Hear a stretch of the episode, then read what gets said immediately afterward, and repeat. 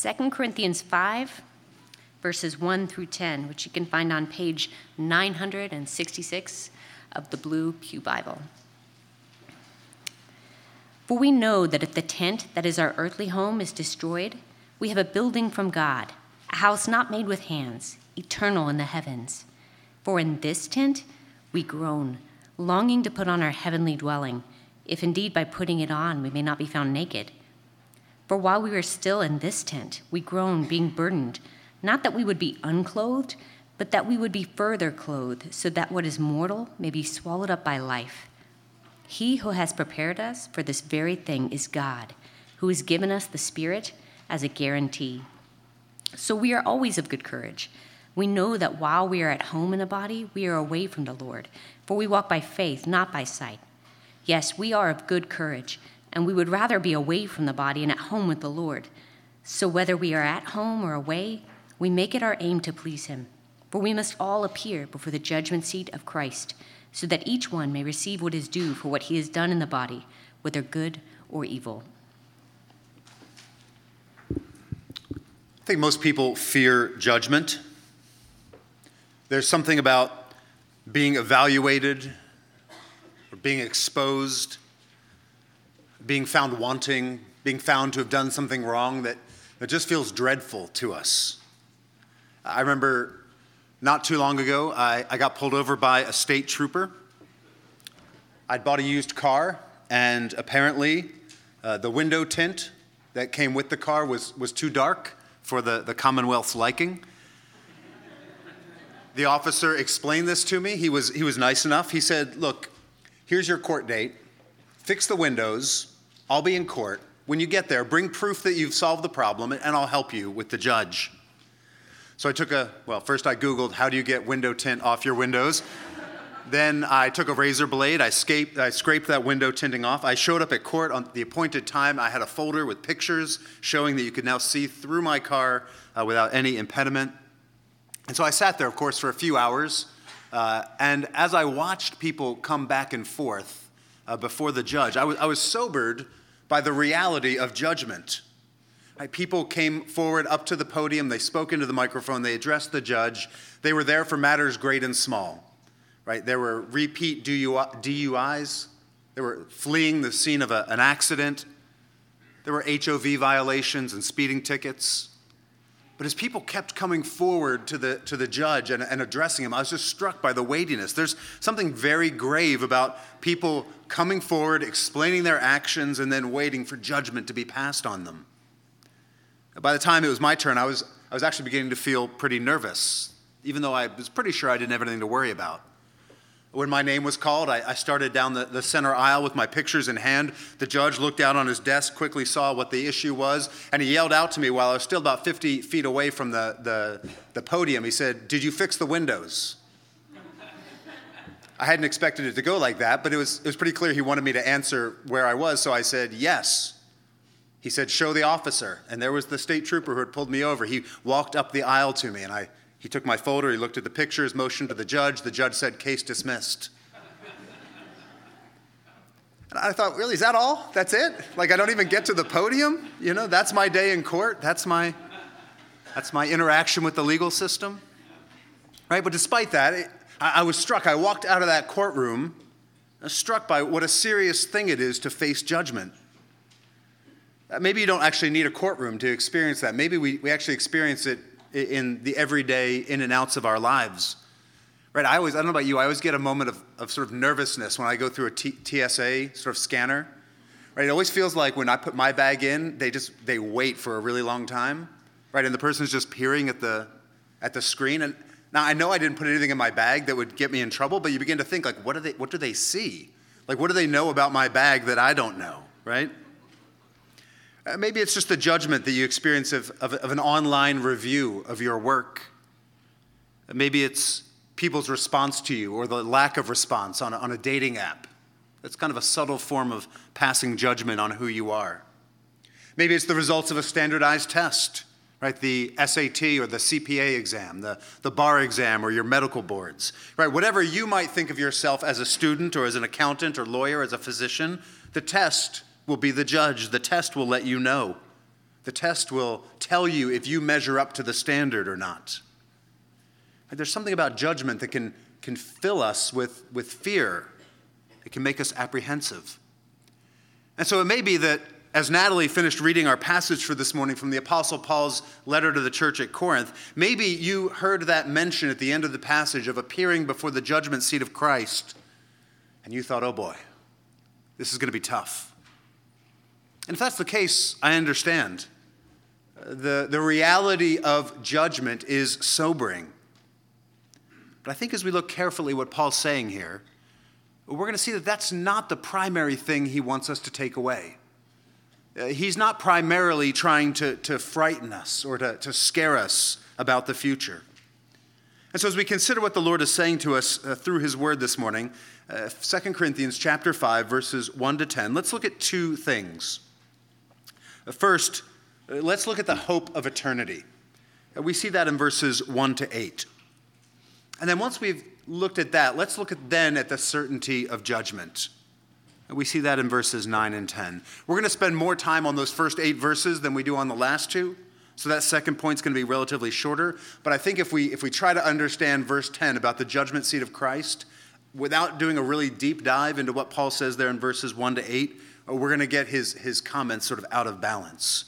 Both of those ideas are important for our lives now and in eternity the hope of eternity and the certainty of judgment. So let's start there in verses 1 to 8 and see the hope of eternity. It's been a few weeks since we've been in 2 Corinthians together. So if you remember where we left off at the end of chapter 4, the apostle is explaining that even though the ministry of the gospel meant incredible suffering for him and for his ministry team, he said that they never lost heart. Instead, he said there at the end of chapter 4 that, that all of the pain and all of the trouble that they endured, they considered as light and momentary sufferings, he said, when he compares them to the eternal weight of glory that God was preparing for them. That's 2 Corinthians 4:17. And then at the very end of that chapter, Paul said that as they did this, as they as they considered those those future um, uh, glory that God had for them, he says, uh, as he said they did this, as we look not to the things that are seen but to the things that are unseen. For the things that are seen are transient, but the things that are unseen are eternal. And, friends, that's the idea that the Apostle Paul is going to expound on and expand upon here at the outset of chapter 5.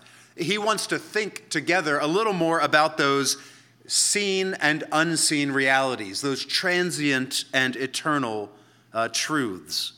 He wants to look at what it means to walk through a world of suffering and difficulty with our eyes set on eternal realities. And maybe the easiest way to understand these verses is to see that Paul is contrasting two states of existence. And he does this by, by using a building metaphor. So you see there in verse 1, he talks about living in a tent as opposed to living in a building. It's clear here he's not talking about how nice your home is or isn't. Instead, he's talking about life here and now compared to the way life will be in eternity after we die or after the Lord Jesus returns. So if you look at what he says there in verse 1, he says, For we know that if the tent that is our earthly home is destroyed, we have a building from God, a house not made with hands, eternal in the heavens. So here, Paul compares our earthly home, that is to say, our, our physical earthly bodies, the flesh and blood that you and I are living in right now. Uh, Paul, here in verse 1, he compares it to a tent. Remember, Paul is a tent maker by trade. And that was actually an issue with some of the people in Corinth. Uh, some of his opponents there thought it was embarrassing that Paul insisted on supporting himself by working his trade. So, this image perhaps would have been right on the tip of Paul's tongue. Maybe it was even chosen to be a little bit of a, a poke at his opponents in Corinth. But the sense here is that our bodies in this world are like tents, useful, serving a purpose, but ultimately temporary nothing that's going to last forever. Right, when Paul talks about this tent being destroyed there in verse 1, he's talking about what happens to each of us at our death. When we die, the tent that we live in, the body we live in, is destroyed. Paul says, even when that happens, we're not left homeless. Right? The destruction of the tent in which we live, the death of our physical body, it isn't ultimately a, a final disaster. For Paul also says there in verse 1 that we know that we have a building waiting for us. And look at his description of this building. He says there in verse 1 that it's from God. It's a house, he says, that isn't made with hands. It's not located here on earth, but in the heavens. And it's a building, Paul says, that can't be destroyed. It's an eternal building. So, Paul's talking about life after death. He's comparing life in this temporary earthly tent to the life that God is preparing for us with Him in His presence. Right, look at the way Paul describes life in this tent, life in this world. This is the life that you and I are experiencing right now. He says there in verse 2 that this life is characterized by groaning. He repeats the phrase there in verse 4, and he adds that we are burdened. Right, verse 2 in this tent we groan. Verse 4 while we're still in the tent, we groan being burdened. And friends, don't we see ourselves? Don't we see our lives? Don't we see our world in that statement? Right? We hear that Paul says that life in this sort of earthly tent is characterized by groaning, by an experience of, of being burdened, right? A, a, a waiting for it to be destroyed. And we know, Paul, we, we live in the same world you do, right? Think about all of the things that make us groan. If you're a follower of Christ, think of the things that burden you. Right? We groan in response to suffering and sickness whether that's our own personal suffering or, or the suffering that others experience in the, in the family of God. Right? We hear about a, about a sister who, who suffers a terrible injury, and, and even though it didn't happen to you, you groan, you're burdened. You, you hear a, a, report, you hear that the, the, the tests came back positive, and you're, you're burdened. We're, we're burdened when we look at the world around us and we look through the eyes of Christ with his compassion and we see earthquakes and, and violence and, and famine and tra- train derailments and, and racial animosity and we, we groan and we, we long for it to be different. We groan in response to persecution, both the kinds that we experience and also the persecution of our brothers and sisters all around the world. We wonder how long is God going to let this keep going? Right? We're burdened in this life because our beloved Lord Jesus isn't treasured. He's not honored the way that he should be. Right? As we read in chapter 4, uh, verse 4, the God of this world has blinded the minds of unbelievers to keep them from seeing the light of the gospel of the glory of Christ. And so we groan as we live in a world where that's true. Right? We groan in this life when we feel the, the strength and the pull of temptation and indwelling sin. So, Christian, if you feel like you're not living your best life now, the Apostle Paul says, Welcome aboard. Right? If you find yourself groaning and burdened, that's not a sign that the, something's gone off plan. The apostle here tells us that's what life is like in this world, in this tent. And because of that, Paul says we live here and now also with longing. Look there in verses 2 and 3. He says, For in this tent we groan, longing to put on our heavenly dwelling, if indeed by putting it on we may not be found naked. Brothers and sisters, we were made for a different way of living. And so we have this desire for better and for more. Right? The groaning of this life produces a longing for that life right? A life where all the things that cause us pain and sorrow, all of our limits and weakness, all that's temporary and fragile and fading about this life is going to give way to an utterly new kind of existence. So, there in verses 2 to 4, Paul switches up the imagery a little bit. He adds the idea of clothing into the picture. Right? He says, Now we groan in this tent and we long to put on our heavenly dwelling. Right? He's, he's sort of mixing his metaphor here. You don't really put on a building, you, you put on a set of clothes. That's confirmed there in verse 3. Paul talks then about being naked, right? Being found without clothes. Right? It might seem a bit strange. What Paul's saying is clear. Uh, unless the Lord Jesus returns first, you are going to die. At that point, the tent of your physical body is destroyed. But Paul says here you're not going to be left naked or homeless. You aren't simply dead and gone. You're not a, a disembodied spirit for all eternity. But God has a heavenly dwelling for you to, to put on when you die. So we read there in verse 4 For while we are still in this tent, we groan, being burdened not that we would be unclothed, but that we would be further clothed, so that what is mortal may be swallowed up by life. Friends, our groaning, our longing in this life comes not from a desire to, to cease living, to be unclothed, to be, to be simply rid of all of this, but Paul says from a desire to be further clothed, to be dressed in a body that isn't subject to this suffering and sadness and sin. In that instance, what is mortal, what is characterized by decay and death, Paul says, is going to be swallowed up by life itself. It might be useful to step back for a second and remind ourselves about what God has said about what happens when we die. Uh, we don't need to be exhaustive, but perhaps this gives us context to put Paul's statements into. If someone who is trusted in Jesus dies before the Lord returns from heaven, then that person is immediately ushered into the presence of God. Our bodies, our earthly home, our tent, as Paul calls them here, they go into the ground or into the sea or into the fire or whatever. But we ourselves, our, our soul, our spirit, goes to be with the Lord. We see this in Jesus' promise to the thief hanging on the cross next to him. Right, that thief expresses trust in Jesus. And in response, the Lord tells him, Today you will be with me in paradise. You see that in Luke chapter 23, verse 42.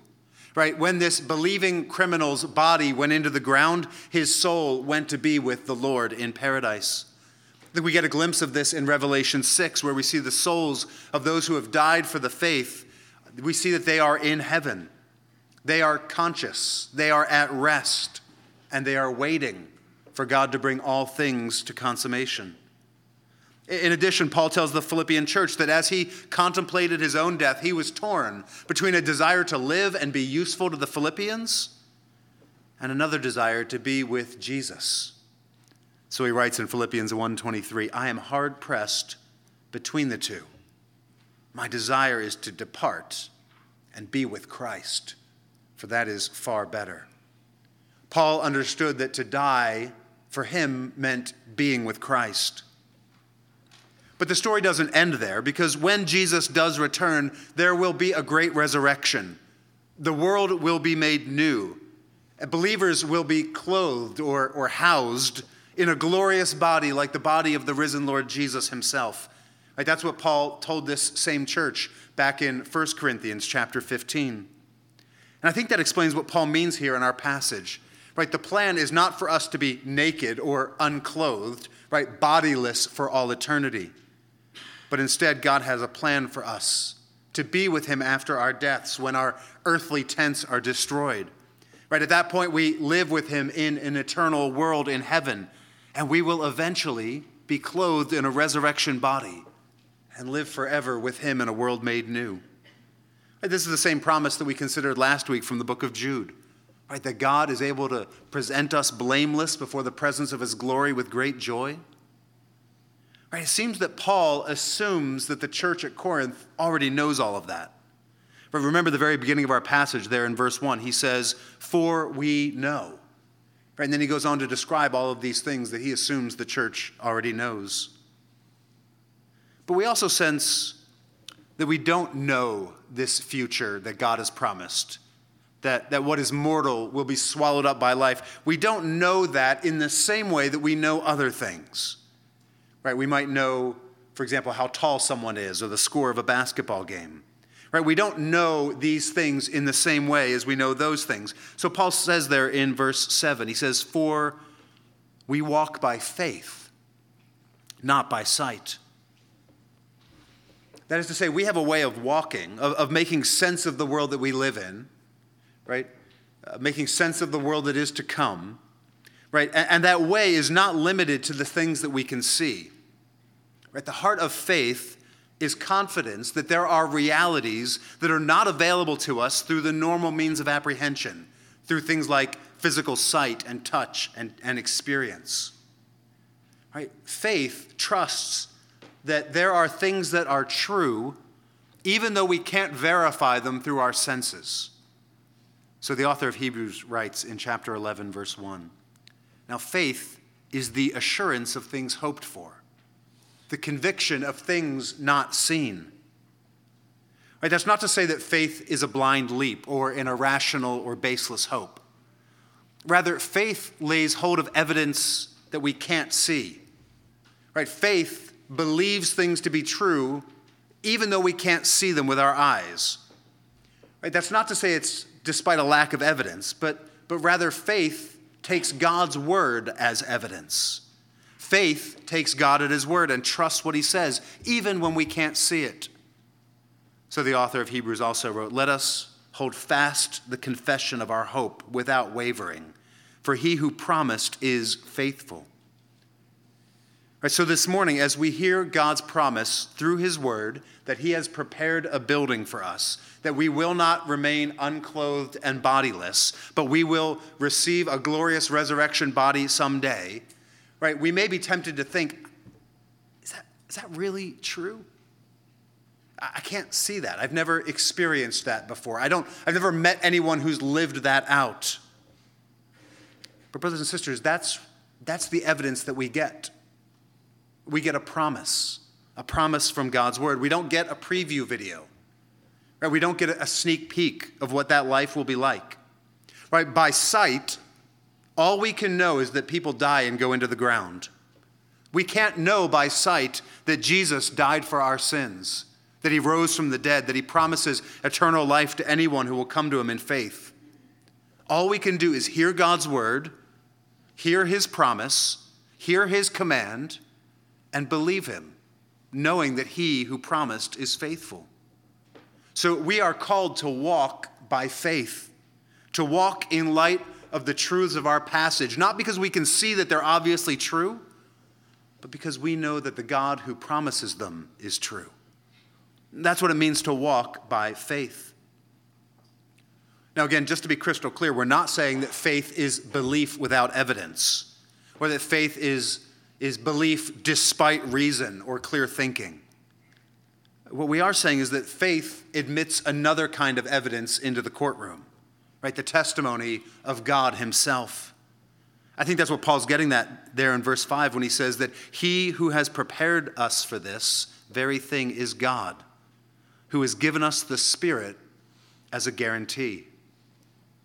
Right? The, this very thing that Paul mentions there. He says, He who has prepared us for this very thing is God. This very thing is death being swallowed up by life, there in verse 4. Right? It's, it's our being brought into eternal resurrection life. And Paul says this is an experience that's been prepared for us by God Himself. He is the one who has done it through the death and resurrection of His Son. He's the one who stands behind this promise. His word is the evidence that faith tethers itself onto. But even then, God in His kindness doesn't leave it up to us. He doesn't leave it up to, to our ability.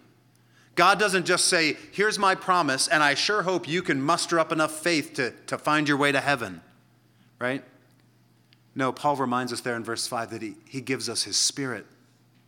God Himself takes up residence inside of us. And the presence of God, the Holy Spirit, serves as a guarantee for us that what He has promised will in fact happen.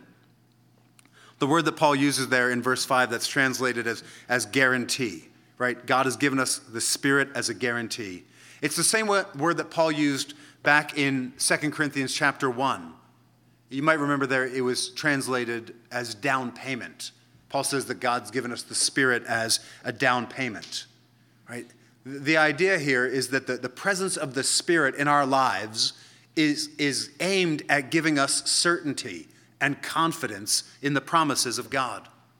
Right? A down payment is a sort of initial experience of a transaction that's going to be completed at a later date. Right? If you put a down payment on a house, it's an indication to the seller that you're going to keep your word, right? That you intend to go through with this purchase. Right? We might even call it earnest money, right? Because it shows that you're in earnest. It shows that you are committed. It's proof that you'll finish what you started. so the gift of the Holy Spirit to each and every believer is proof that God will bring to pass what he's promised, that he will finish this transaction that he's begun. All right, just think about the, the Spirit's ministry in your life if you're a follower of Christ.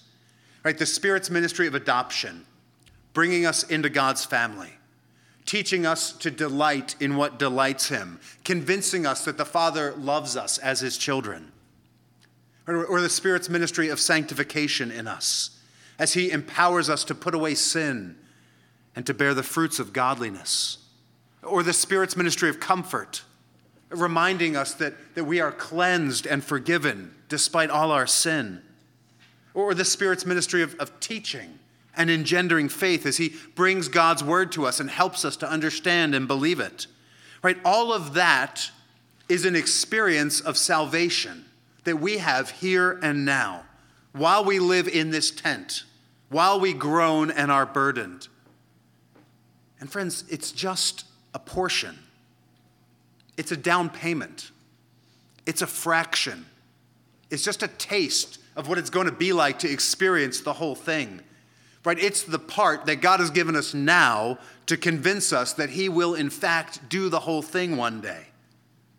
He will bring us into a world free from sin and sorrow and suffering. He will clothe us with a body that is imperishable, that's never burdened, never groaning.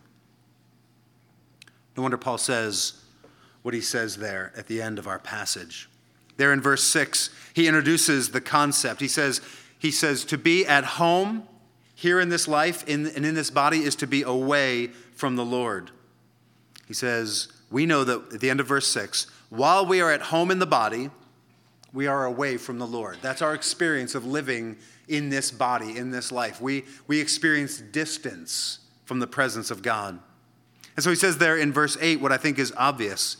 At the end of the, the verse, he says, We would rather be away from the body and at home with the Lord. Right? If you've ever gone to vacation in a, you know, in a nice place, you've at some point probably thought, I'd rather live here, right? I'd rather live here than where I live. Right? And Paul says, Look, I'd rather live there than here. Like while, while, I'm, while I'm here, while I'm in this body, I live in Sterling Park. Right? But, but I could one day be with the Lord. He said, I'd, I'd rather be with the Lord. Now, make no mistake, he's not saying that this life has no pleasure. Or, or that if you experience any joy here and now, you're doing something wrong. But what he is saying is that even the best joys that this life has to offer, at its very best, this life can only ever be a tiny derivative splinter of all the joy, all of the pleasure that, that God has for us when we are in His presence. Right? Compared to the house that God has prepared, life in this tent is, is groaning and a burden. But before we move on, just notice the impact that Paul says this reality has on his life. See, this, in, this knowledge that, that God has prepared something better for us, it's not just a bit of information for you to understand and then affirm and then file away. No, if you truly see what Paul's telling us, if you have the eyes of faith, it will change everything about how you live now, here in this tent, in this earthly home. Paul tells us twice about the impact that this hope of eternity has on his daily life. He says there in verse 6 So we are always of good courage. We know that while we are at home in the body, we are away from the Lord. And then again in verse 8, he says, Yes, we are of good courage, and we would rather be away from the body and at home with the Lord. Right? This longing that we have for this promise to come to fulfillment, this hope that we have of of, of this life of groaning, one day giving way to the glories of being at home with the Lord, Paul says that hope gives us courage. Remember, that's, That's what Paul's unpacking here in the bigger context of his letter. Why it is, as he says in chapter 4, verse 16, he doesn't lose heart despite all the suffering, despite the decay of his physical body, despite the persecution and opposition. Paul says we don't lose heart. And here Paul explains why. We have courage because we understand what God has prepared for us, because we walk by faith, not by sight. We see that reality as clearly as we see our troubles here and now. And so, brothers and sisters, can we allow this truth to have this same effect on us? Think about the things that threaten to undo your courage. As you think about life now, perhaps as you look to the future, right? Maybe you're hounded by constant financial pressures. Maybe you're overwhelmed by suffering. Maybe suffering that's been inflicted uh, on you by people that you love or by people that were supposed to love you. Maybe the reality of your body breaking down, right? The, the balance in your life tilting, it seems, irreversibly towards pain, right? The idea that your mind might fail you. Right? Perhaps those things make you feel like you're ready to give up, like you're losing heart, like you're descending into fear. Well, back in chapter 4, remember, Paul told us he experienced all those things as well. Here he's telling us why it is he's able to keep going, why he doesn't descend into fear and hopelessness. Right, sandwiched right there between we are good of, of good courage in verse 6 and we are of good courage in verse 8 is the reminder in verse 7 that we walk by faith and not by sight. Brothers and sisters, that's how we keep going. That's how we keep serving the Lord. That's how we keep loving our brothers and sisters and enduring groaning and burden in this life without giving up, without giving in. Ask the Holy Spirit to give you clearer vision, to give you faith vision, so that your hope and your excitement and your joy at the prospect of being with the Lord eclipses the troubles of life in this tent. When they do, you will be of good courage. And that brings us then to the second point for this morning, and that is the certainty of judgment. As I mentioned, this is where we'll conclude. Look at what Paul says there in verses 9 to 10 as he, as he wraps up this passage. He says, So, whether we are at home or away, we make it our aim to please him. For we must all appear before the judgment seat of Christ, so that each one may receive what is due for what he has done in the body, whether good or evil. You see there in verse 9, Paul is going to tell us about things that are true whether we are at home or away, right? Whether we're home with the Lord or we are away from him living in this earth. And if you look there in verse 10, you see that, that Paul begins there with the word for. He says, For we must all appear before the judgment seat of Christ. Right? That for tells us that, that Paul's going to tell us about a reason, right? A reason for what he says in verse 9, right? That the judgment of Jesus is the reason that verse 9 is true. And what he says here in verse 10 takes some unpacking. I think we can maybe make some clear statements to understand what Paul says, and then we can move on to Paul's application in, in verse 9. So let me, let me just point out four things that I think are, are obvious from what Paul says here in verse 10. And maybe these obvious statements will just sort of give us some solid ground to move forward on. First, judgment happens after we die, assuming that we die before Jesus returns. This is clear from the, the book of Hebrews, chapter 9, verse 27. We read there, It is appointed for a man to die once, and after that comes judgment. And I think it's clearly implied by Paul's words here. Remember, in this passage, he's been dealing with what happens after we depart this tent, after we leave this earthly body. Right? He's, he's talking about that future state when we're clothed with our permanent home. So before we enter into eternal life in a resurrected and glorious body in a world made new, right after death and before the resurrection, we must face judgment. Right? There's no way around it. Paul says we all must appear before the judgment seat of Christ. So that's the first thing. Judgment happens after death. Second, we will all face judgment. Again, there's no exceptions. Paul says we must all. It must happen, and it must be all of us. Now, Paul's writing this letter to Christians. And I think that his main point here is to sharpen the thinking and the living of people who are already followers of Christ. This, this warning doesn't just apply to the, the sort of super serious, to the, to the, the ministry people, to pastors and, and missionaries.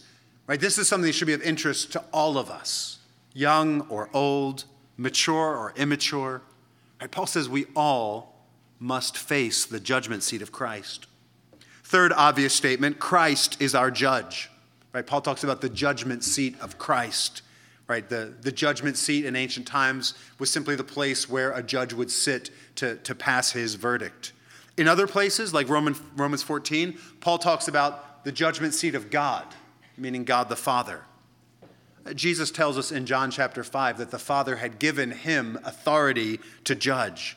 Uh, the judgment of the Father and the Son is the same judgment. Jesus is the one before whom we will stand.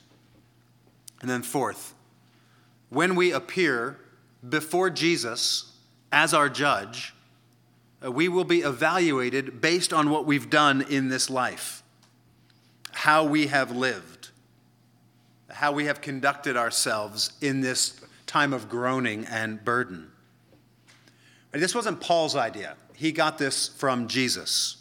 So in Matthew chapter 16, we read that Jesus said, speaking of himself, The Son of Man is going to come with his angels in the glory of his Father.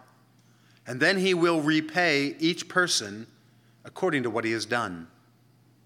At the very end of the Bible, in the very last chapter, Revelation 22 12, Jesus says, Behold, I am coming soon, bringing my recompense with me to repay each one for what he has done. Right, in both cases, repayment is on the basis of what he has done. This isn't the first time Paul's spoken about this idea even to the Corinthians. If you remember back in 1 Corinthians chapter 3, Paul wrote this.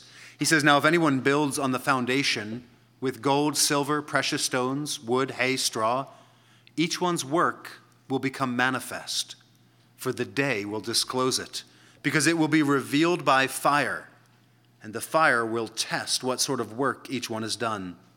If the work that anyone has built on the foundation survives, he will receive a reward.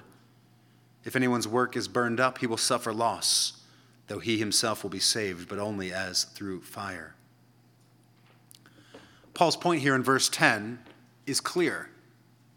After we die, before we enter into our enjoyment of a world made new, we will face judgment. We will face evaluation by Jesus himself. The Lord Jesus will pass judgment on the ways we've lived our lives, and he will reward us for the things that we've done in the body, in this tent, whether good or evil. Now, it's important to hold this truth in tension with other truths that we see in the Bible. So, if you are in Christ, there's no amount of sin that you can commit that will result in your judgment on that last day, uh, meaning that you miss out on eternal life. Right? The judgment that you face, that Paul's talking about here in 2 Corinthians 5:10, the judgment for Christians does not decide whether you are ushered into eternal wrath or eternal joy. Right? And that's because if you are in Christ, Jesus bore your sin and guilt for you. Jesus took the wrath that you deserve. According to Romans 5 9, we are justified, made right before our judge by his blood. And he says there in Romans 5 9, and we are saved from the wrath of God that we deserve. So it is true that we will face judgment, but it's also true that, as Paul says in Romans 8 1, there is therefore now no condemnation for those who are in Christ Jesus. If you are in Christ, the, the fires of judgment will not consume you because he took the, the condemnation that you deserve. Spiritually speaking, you, you are clothed in fireproof garments, right? You are clothed in the asbestos of Jesus' righteousness. And so that fire will never hurt you. But it is still true that God graciously plans to reward and to honor us based on how we've served Him in our lives here and now. Right? All who are in Christ will experience different rewards and even different losses based on the good and evil that we've done. Now, there's a mystery here. Right? We don't know what it's like to experience loss sinlessly. Right? We don't know what it's like to, to, to experience a lack of reward without being consumed by, by envy. But that's clearly what's going to happen in the eternal state. We will receive different rewards. We will experience different losses, even as we live in a world of, of unspeakable eternal joy. That's the truth that Paul is communicating here in verse 10 of our passage. We will all face the judgment, the evaluation of Jesus for the things that we've done in this life. And as I said at the very outset of our time this morning, that's the kind of thing that makes us anxious and nervous. Who enjoys the idea of being exposed and evaluated? But as I also said, I don't think that's, that's primarily what Paul intends and what he aims at here. Instead, I think he actually means it to be encouraging, maybe even exciting.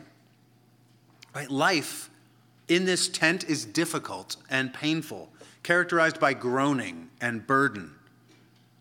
But Paul's reminding us it is also an opportunity. God has delivered us from condemnation through the death and resurrection of the Lord Jesus, and He has graciously planned to shower us with rewards for the good that we've done in this life. And here's the thing don't think that God only rewards extravagant acts of service and obedience. Don't think that, that on that day, God's going to look and be like, look, you, you, you never went to a foreign country. You never risked your life to, to spread the gospel. There's, there's nothing here for you. I've got, I've got nothing nice to say. No, listen to the kinds of things that God, in His Word, promises. So by faith, you can tether onto these promises as true. Listen to the kinds of things that God says He's going to reward you for. Matthew 5 11. Blessed are you when others revile you. You ever been reviled? When they persecute you and utter all kinds of evil against you falsely on my account. Rejoice and be glad, for your reward is great in heaven. For so they pro- persecuted the prophets who were before you.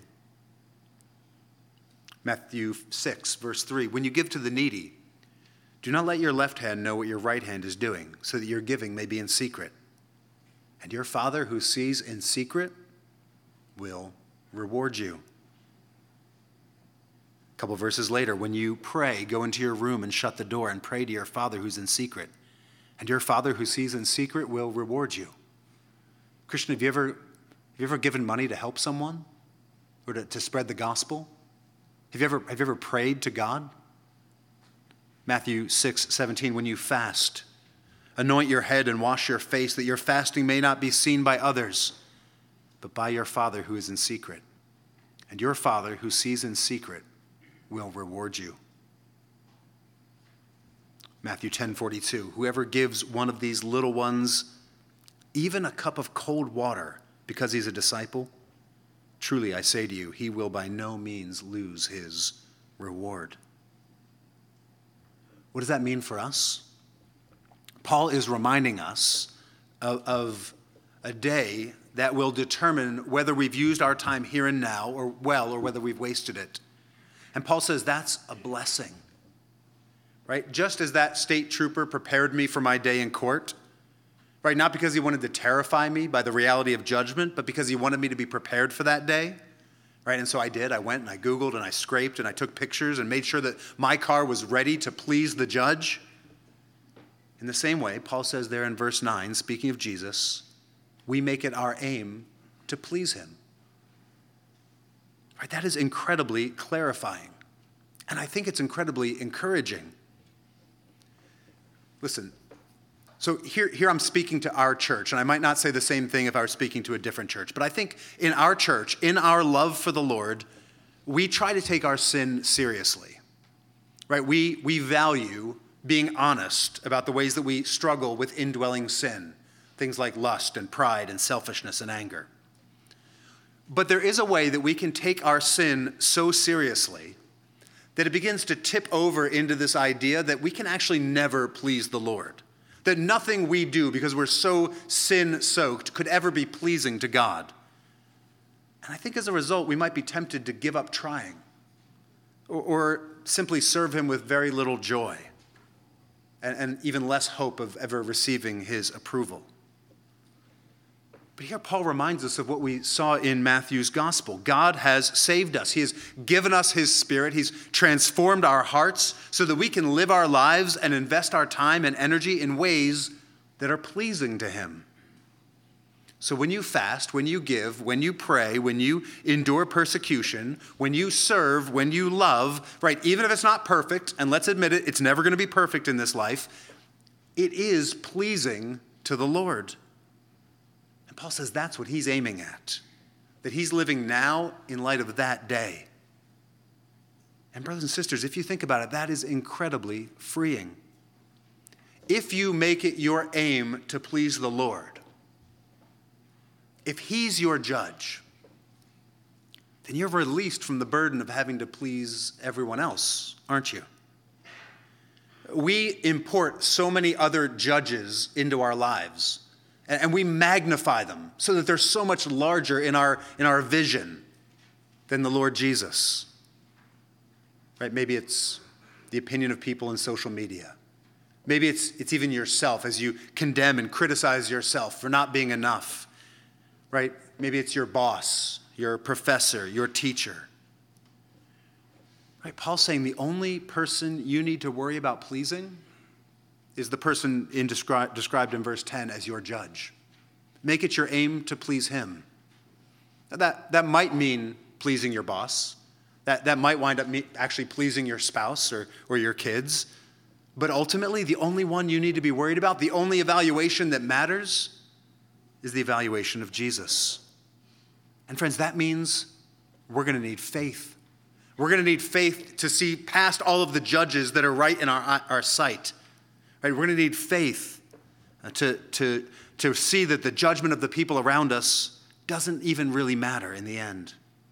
Faith is what enables us to remember and to live in light of the judgment seat of Christ, to live our lives in light of that day, to live our lives in order to please Him. And so, as we come to the Lord's Supper together, let's allow it to focus and to strengthen the faith that we need to walk in this earthly tent. God has given us this celebration as a weekly reminder of spiritual realities that should shape our lives.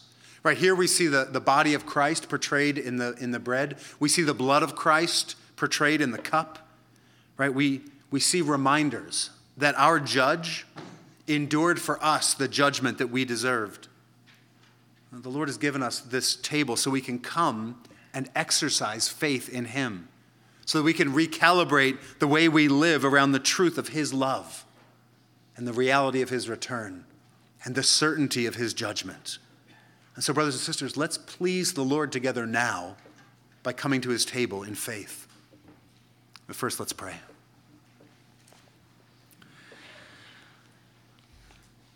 Our gracious Heavenly Father, we rejoice in the promises we see in your word that you have prepared a better world for us, that you have given us your spirit as a guarantee to give us certainty that you will do all that you've promised to do.